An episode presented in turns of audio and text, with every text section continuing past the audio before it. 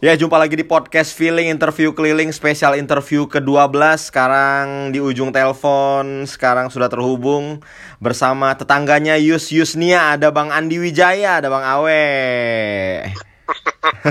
Tahu-tahuan lo gue tetangga Yus Yusnia.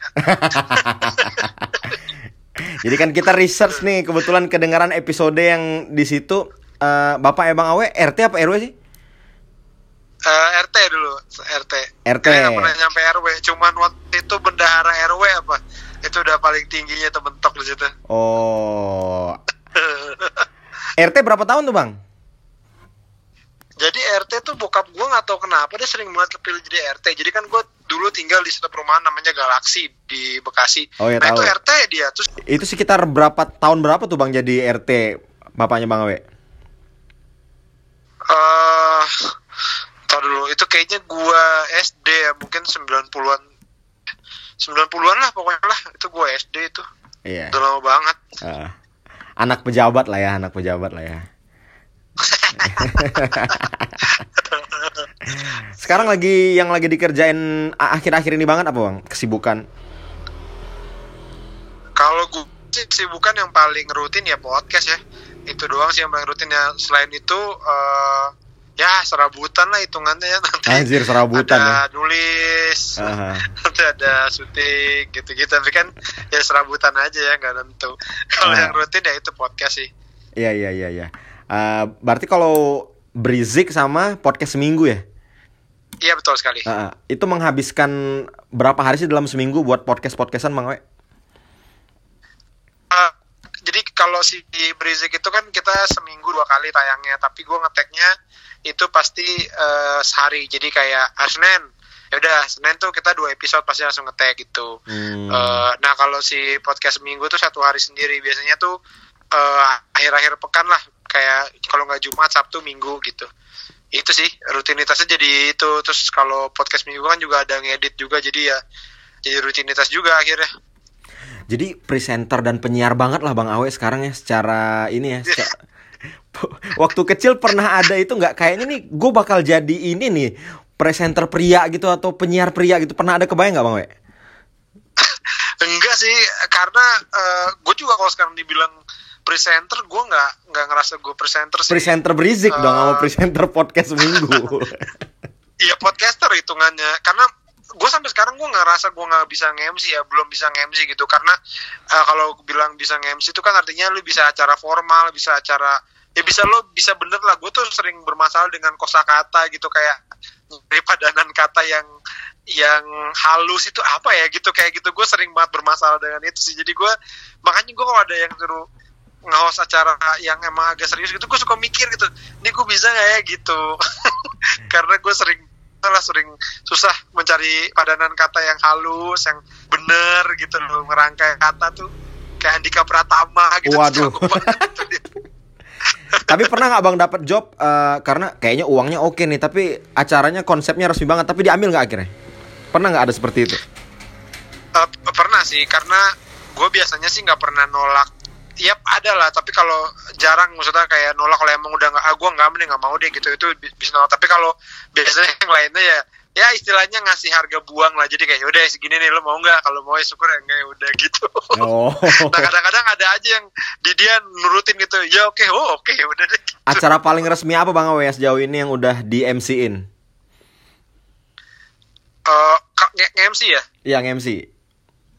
acara paling resmi apa ya Apa Eh. grand launching atau pisah sambut Kapolda apa gimana?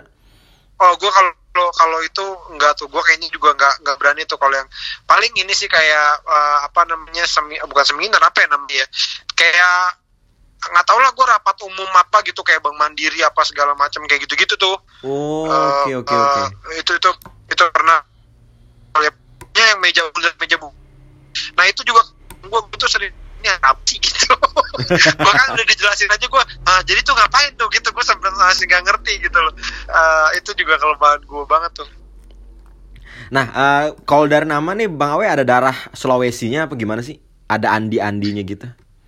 Nah itu dia gue eh, eh, nggak ada sebenarnya sama sekali nggak ada gitu. gue juga nggak tahu kenapa ya orang juga banyak yang ini bang lo orang Sulawesi ya gitu padahal nggak. Cuma eh, dulu kan bokap gue tuh eh, kerja di perusahaan swasta lah namanya eh, Mendem ya Mendem tuh yang bikin gas ya, segala macam Hmm, gitu. Nah, mandem, dia tuh gitu. sempet sempet dipindah-pindahin gitu jadi kepala cabang di mana kepala cabang di mana dan dia sempat jadi kepala cabang di ujung pandang waktu itu sebelum Makassar Oh, tuh iya, ya iya, iya, iya, namanya iya. masih ujung pandang. Nah, nah eh, nah tuh gue belum ngitung sih tapi gue curiga kayaknya gue dibikinnya di situ gitu ngerti oh, iya, iya, iya, iya. Cuman gue belum ngitung gue belum nanya lagi tuh. Gue juga mau, mau nanya sebenarnya oh, di di bokap nyokap gue di Makassar tuh tahun berapa gitu. Kalau ternyata emang oh bener nih berarti gue kayaknya dibikinnya di situ kali gitu. Ya gue nggak ngerti juga deh. Atau pokoknya eh, pernah di sana tinggal. Atau ada orang gitu pernah nolongin keluarganya Bang Awe tapi namanya Andi gitu apa siapa gitu. Bisa iya. Jadi ya.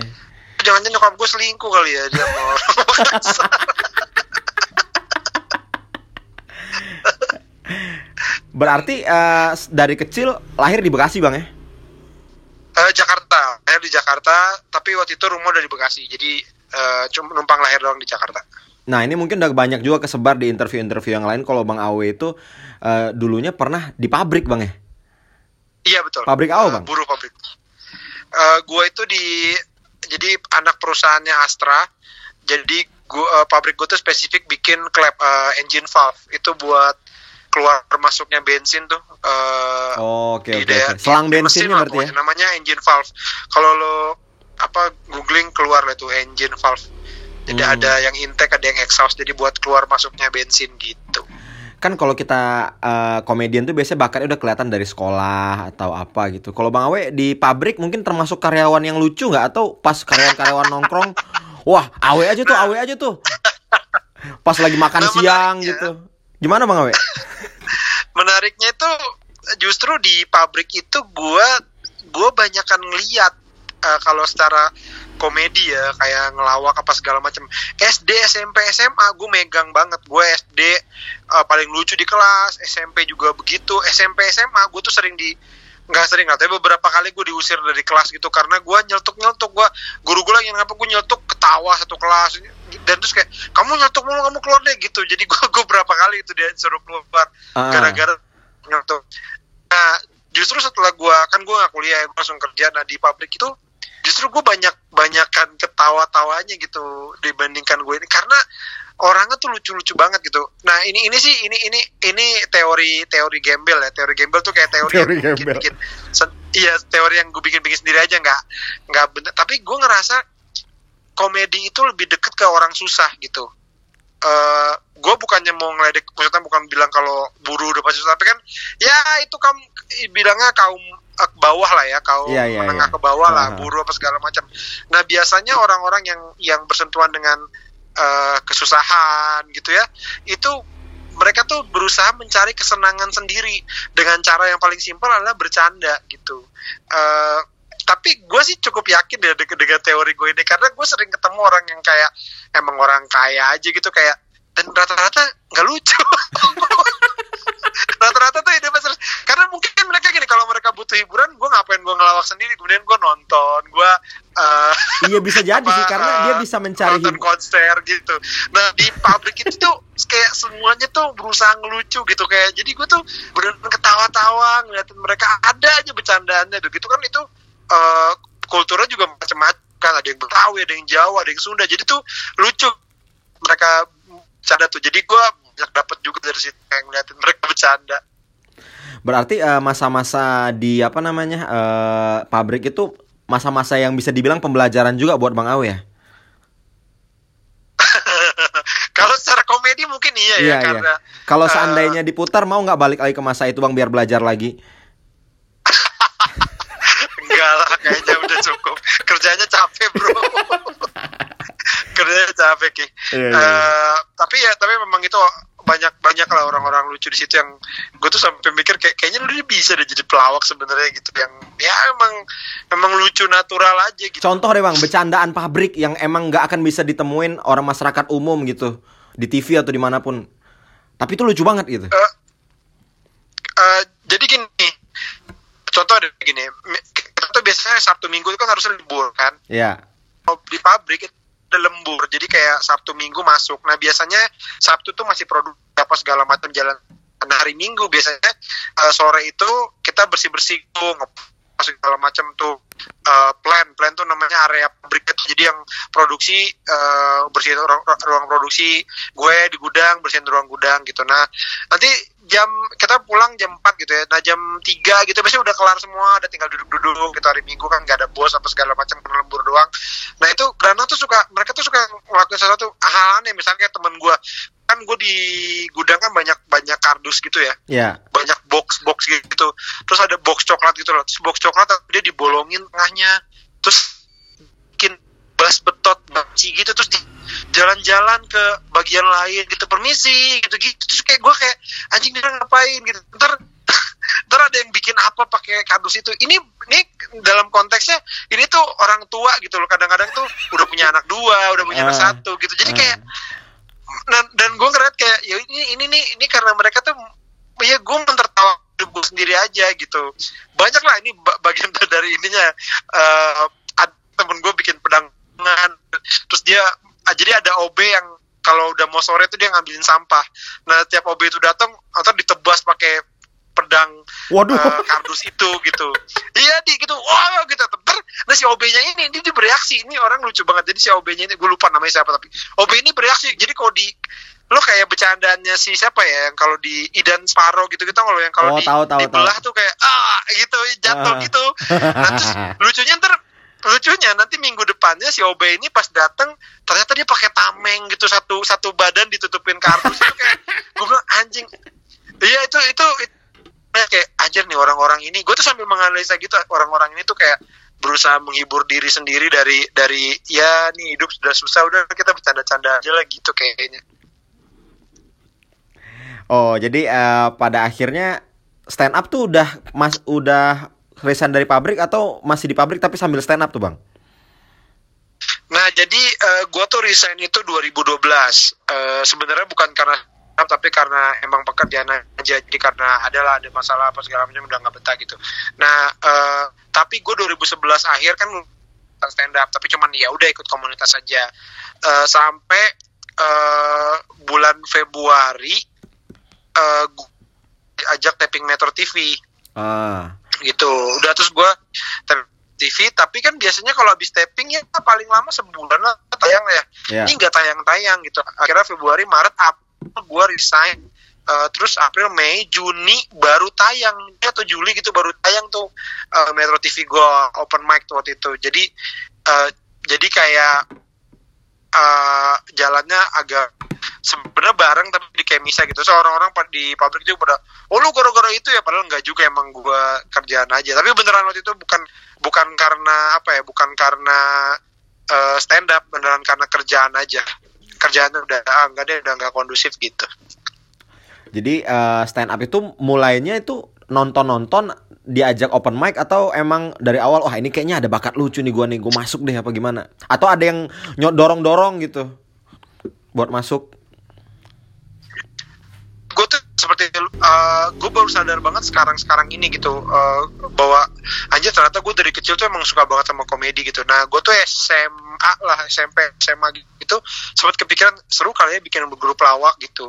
Nah uh, permasalahannya adalah grup lawak tuh susah banget nyari temennya gitu. Kayak teman-temanan tongkrongan yang lucu banget. Eh kita bikin grup lawak ah enggak malu. Ah takut lah apalah kayak gitu-gitu. Jadi emang susah banget. Akhirnya ketahan. Beneran ketahan gak, nggak pernah jadi apa-apa. Karena nggak nemu temennya. Sampai 2011 uh, tiba-tiba ada stand up komedi masuk. Gue tuh beneran nggak beneran nggak tahu ya si stand up komedi ini apa gitu ya. Dia kayak orang bule ngelawak sendiri tapi gue nggak oh ini stand up gue nggak ngerti kayak gitu. Terus wah ini sendiri nih. Harusnya gue bisa dong. Akhirnya gue uh, tertarik lah tertarik. Habis itu gue ngeliat tweetnya Panji atau siapa ada di Bekasi ada. Ya, akhirnya gue datang sendiri. Gue beneran sendiri waktu itu datang karena emang tertarik aja. Oke, tapi kalau seandainya mimpi lu untuk bikin grup lawak kejadian nih bang, lu pengen ada siapa aja di grup lawak lu? Dream teamnya deh nih, squadnya ada siapa aja? Wah ini uh, ini yang sekarang pelawak sekarang. Iya pelawak sekarang dong. Ma mau itu senior mau junior, pokoknya kalau inginnya ada di grup lawaknya Bang Awe, siapa aja nih? Selain Bang Awe sendiri nih. Entah tiba-tiba ada. Uh, bang, yang pasti Bang Komeng sih. itu udah oh, striker subur Iya itu Eh. gila sih dia tuh luar biasa banget lah bang Komeng gue selalu Oke, Komeng selalu satu, siapa lagi bang? lihat dia gila kira parah Komeng satu. satu lagi kayaknya tapi udah nggak ada orang. Ya eh eh, Om Kasino. Oh, Nah, kasino. gue suka banget.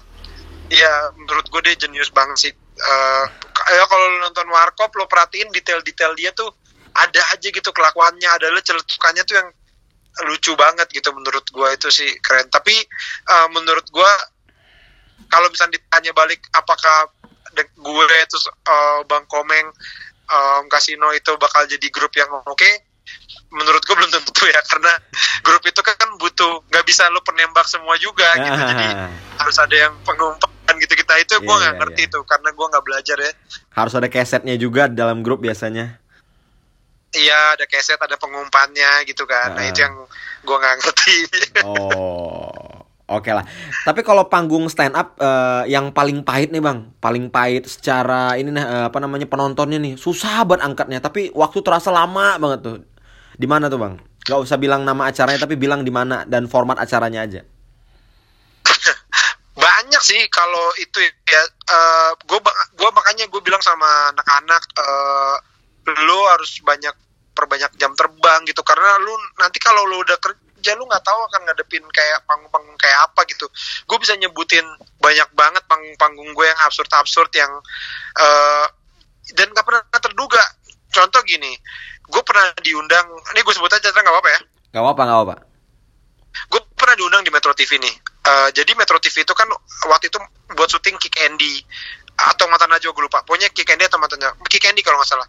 Nah Kick Andy itu kan bintang tamunya banyak undangan kan. Ah, Jadi ah, kayak ada yang ngasih email, gue mau nonton dong. Ada juga dia ngundang siapa gitu. Sebanyak itu lah orang. Iya. Nah itu karena acaranya memang eh, acara jagoan juga di Metro TV, syutingnya tuh di lantai tiga. Nah biasanya di lantai satu itu mereka dikasih makan gitu, ada ada ada buffet gitu, mereka makan dulu. Terus ada panggung kecil itu ada home band ngehibur mereka. Jadi mereka sambil nunggu syuting nih. Nanti Ah. kalau syutingnya udah udah mau mulai, baru tuh ada uh, FD-nya turun ke bawah, floor director- directornya turun ke bawah, terus ayo bu, ibu yuk naik ke atas gitu syuting udah mau mulai tuh biasa gitu. Tapi dia jadi di benar-benar dimanjakan lah penontonnya. Nah gua disuruh tampil di situ untuk menghibur penonton ini sambil nunggu mereka naik ke atas. Gua sama Ricky Watimena waktu itu terus kayak eh, Mas Ricky yuk naik gitu. Terus oh gua habis Ricky ya?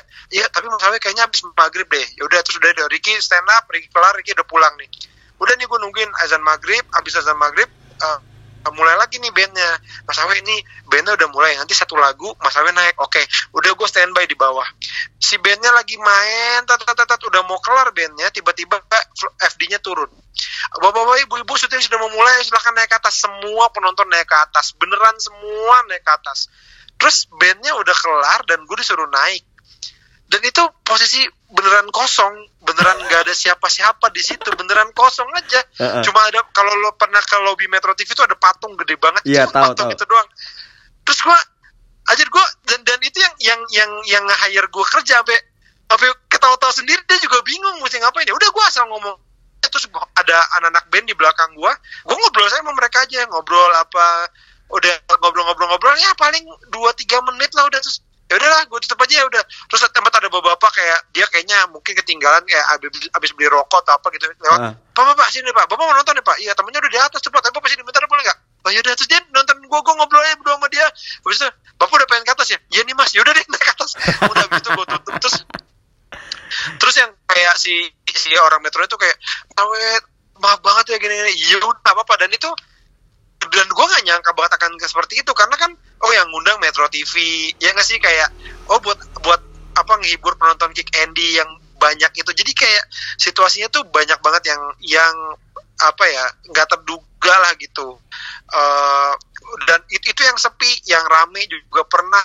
Saking ramenya justru tidak kondusif. Gue manggung di PRJ waktu itu. Outdoor tuh. di luar dan ah, ya outdoor dan itu rame banget orang rame. Tapi saking ramenya orang jadi nggak bisa berhenti karena semuanya bergerak gitu. Semuanya bergerak. Jadi gue tuh stand up di antara orang-orang lagi jalan gitu. Jadi nggak nggak kondusif lah gitu. Eh PRJ pasti rame nih gitu. Eh, begitupun sebaliknya ada panggung-panggung yang kayak aduh ini kayaknya amsyong nih gitu kayaknya anyep nih. Tapi ternyata malah enak gitu. Kayak waktu itu gue pernah diundang di IMS ya pameran pameran mobil. Wes. terus setelah gue tahu iya setelah rame biasanya memang tapi setelah gue tahu ternyata gue di boot truk Hino di Hino. Ah, nah siapa yang lihat-lihat truk ya kan? Pasti kalau kayak gitu kan yang rame kan ya mobil apalah mobil ini Hino. Udah terus akhirnya gue stand up di situ tapi ternyata malah enak malah orang banyak yang duduk apa segala macam malah seru gitu. Tapi kalau pertanyaan lo tadi adalah panggung yang paling uh, berkesan dalam artian nganyepnya adalah kayaknya street comedy sih street comedy satu itu di playoff Jakarta oh Eh, itu di di mall apa di mana bang? di namanya kafenya namanya Marley di di eh, Energy Building di SCBD itu kafenya kafe high class lah ya gitu. Ah, Eh, ah. nah pada waktu itu jadi gini gue tuh eh, open mic pertama, open mic kedua, nah open mic ketiga gue, gue nggak tahu kalau itu ternyata adalah audisi street comedy satu. Gue nggak tahu, jadi gue main naik-naik aja. Dan ternyata gue pecah di situ. Abis itu gue masuk playoff Jakarta. Oke. Itu di situ ya bareng Ajis, eh, Krisna Hareva, Kemal Palevi, eh, Kukuh, itu di situ semua ada tuh, Jui Purwoto, eh, Fikri Rasta, oh di situ semua ada. Nah saat itu gue seorang anak yang baru tiga kali open mic terus langsung di situ. Dan itu ingat banget karena itu ada acara kita, acara eh, stand up Indo, street comedy. Dan itu kayak pertama kalinya gue ngebom yang ngebom banget banget gitu lima menit. Dan karena karena itu street comedy jadi dan waktu itu belum ada cut cutan ya. Jadi gue beneran harus habisin 5 menit 5 menit. Jadi gue ngomong sendiri orang sama sama sekali nggak ada yang ketawa gitu. Jadi Tapi bang, eh, kalau dia sekarang nih berarti udah masuk tahun ke 9 ya sebagai stand up comedian ya. Halo bang Awe, ya Ah, udah masuk tahun ke 9 berarti sebagai, sebagai stand up comedian ya. 10 dong 10 ya. Ya, udah 10 tahun usia karirnya Bang Awe. Seberapa terkenal sih Bang Awe as a stand up comedian kalau menurut Bang Awe sendiri ya? Ya kalau men- menurut gue sih eh, nggak nggak seterkenal itu ya. Kalau secara nasional tuh tidak yang terkenal semua orang tahu gitu enggak tapi eh, justru gue mensyukuri itu ya kayak gue tidak sebesar bintang Emon atau Marcel sekarang mungkin gitu. Tapi eh, skupnya tuh kecil tapi dalam. Jadi kayak yang tahu gue tahu banget yang suka gue suka banget gitu. Jadi itu yang itu yang menyenangkan sih. Mu- bisa aja kayak ada dua orang nih yang ta- yang satu ini siapa sih? Gue nggak tahu. Tapi yang satu tuh kayak oh mau gue dengerin lo banget gue gini gini nah itu gue gue appreciate itu sih dan dan nggak apa-apa ya karena sejujurnya menjadi kayak bintang Emon menjadi kayak Marcel itu menurut gue tidak mudah ya. Berada di atas itu tidak mudah gitu eh, dengan netizen lah dengan komen orang dengan tuntutan orang itu nggak mudah. Jadi eh, gua gua gua gua respect dengan kayak bintang ya. Bintang menurut gua bintang Emon tuh keren dalam artian dia tuh bisa eh, saat di atas dia bisa megang gitu bisa oh, tahu cara meng apa me- menghandlenya. Karena banyak juga yang begitu naik ke atas tidak tahu cara menghandlenya kaget dan lain-lain gitu. Dan ya, itu itu tuh butuh butuh Kedewasaan apa ya, ya. iya butuh kemampuan yang yang luar biasa juga. Itu yang sulitnya di atas menurut gue jadi nggak se- tidak semudah itu. Di atas tuh nggak seenak itu gitu loh. Ah, tapi pernah nggak bang dikenali sebagai artis lain atau komika lain? Oh ini bang yang itu ya gitu. Dikenalin di mall apa di mana gitu. Tapi ternyata salah orang gitu yang dia oh nyebutin. pernah. Pernah. Pernah banget. Jadi gue nggak tahu kenapa waktu Wawan di Suca gue tuh banyak kesangkain Wawan Lah, Iya itu lucu banget. Dan yang lucunya adalah gini, waktu Wawan kan Wawan masuk final kan, dia kan eh, juara tiga kan, dia masuk Iya. final. Nah waktu final gue dateng kan, gue dateng, terus gue lagi ngobrol di depan, di depan studio gitu.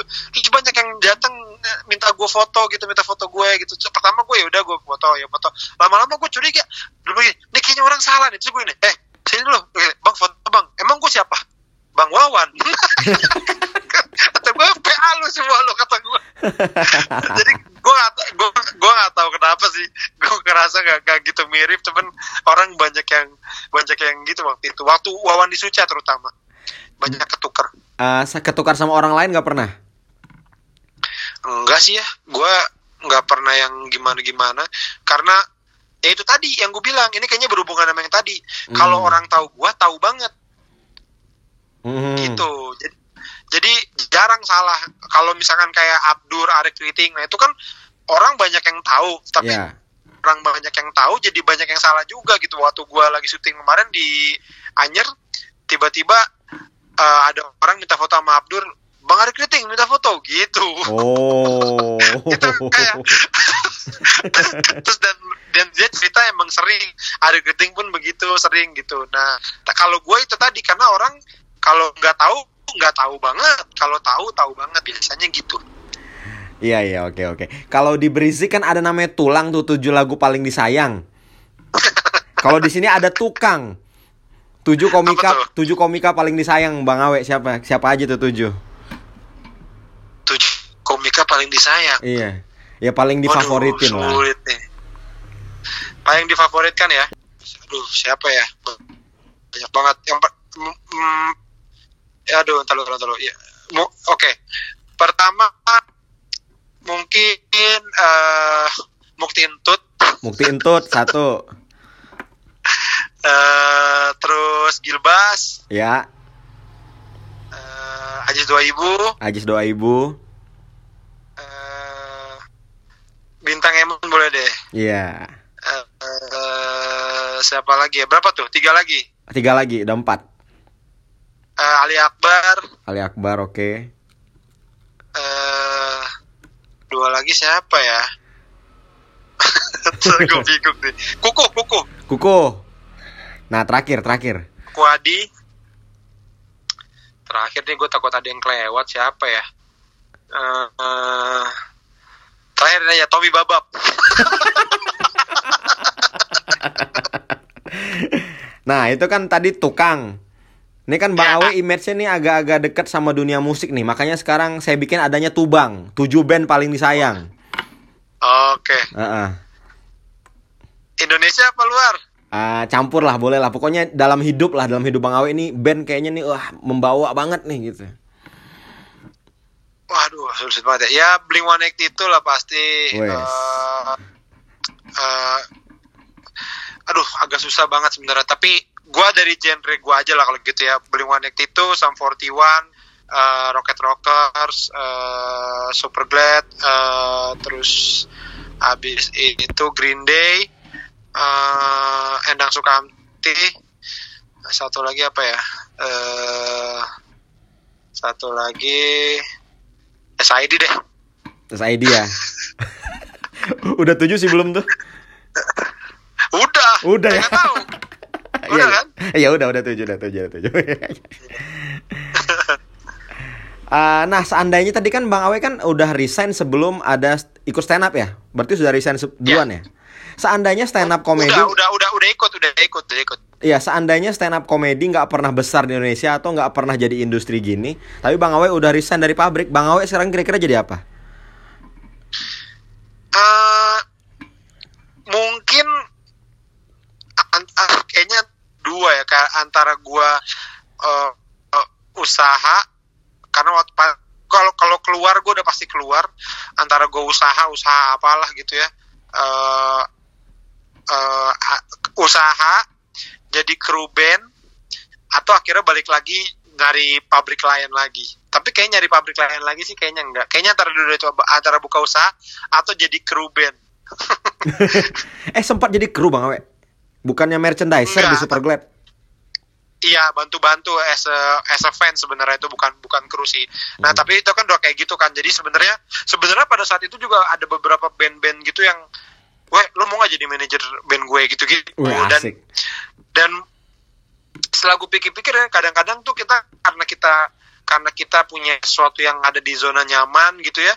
Jadi akhirnya kita nggak nggak berani lompat gitu. Mungkin kalau gue lompat ke situ gue oh yaudah deh gue lompat terus gue beneran belajari mungkin sekarang gue udah di titik yang mana. Karena kan itu itu kan eh, eh, sebuah pekerjaan yang kayak uh, pengalaman kan jam jam terbang kan. Ah. kayak lu megang ini ntar ini punya kenalan ini apa ntar ada band apa lagi kayak gitulah. Mm. Uh, pekerjaan-pekerjaan yang memang berdasarkan pengalaman gitu. Jadi gue juga nggak tahu juga sih. Kalau misalkan emang gue nggak kerja mungkin gue akan terima tawaran-tawaran kayak gitu. Eh bisa aja mungkin kalau Bang Awe udah ngambil itu dari 2012 Sekarang Bang Awe manajerin itu Kus Plus Reunion gitu. Nah atau Queen. Mungkin gue manajer Queen. Ya Queen. Queen masih ada loh Bang sama Adam Lambert itu. Ya iya makanya. Mungkin kan? Iya ya mungkin aja. Ya udah Bang Awe terima kasih waktunya nih udah disempetin. Thank you, Terima kasih Bang Awe. Assalamualaikum Sama-sama, warahmatullahi wabarakatuh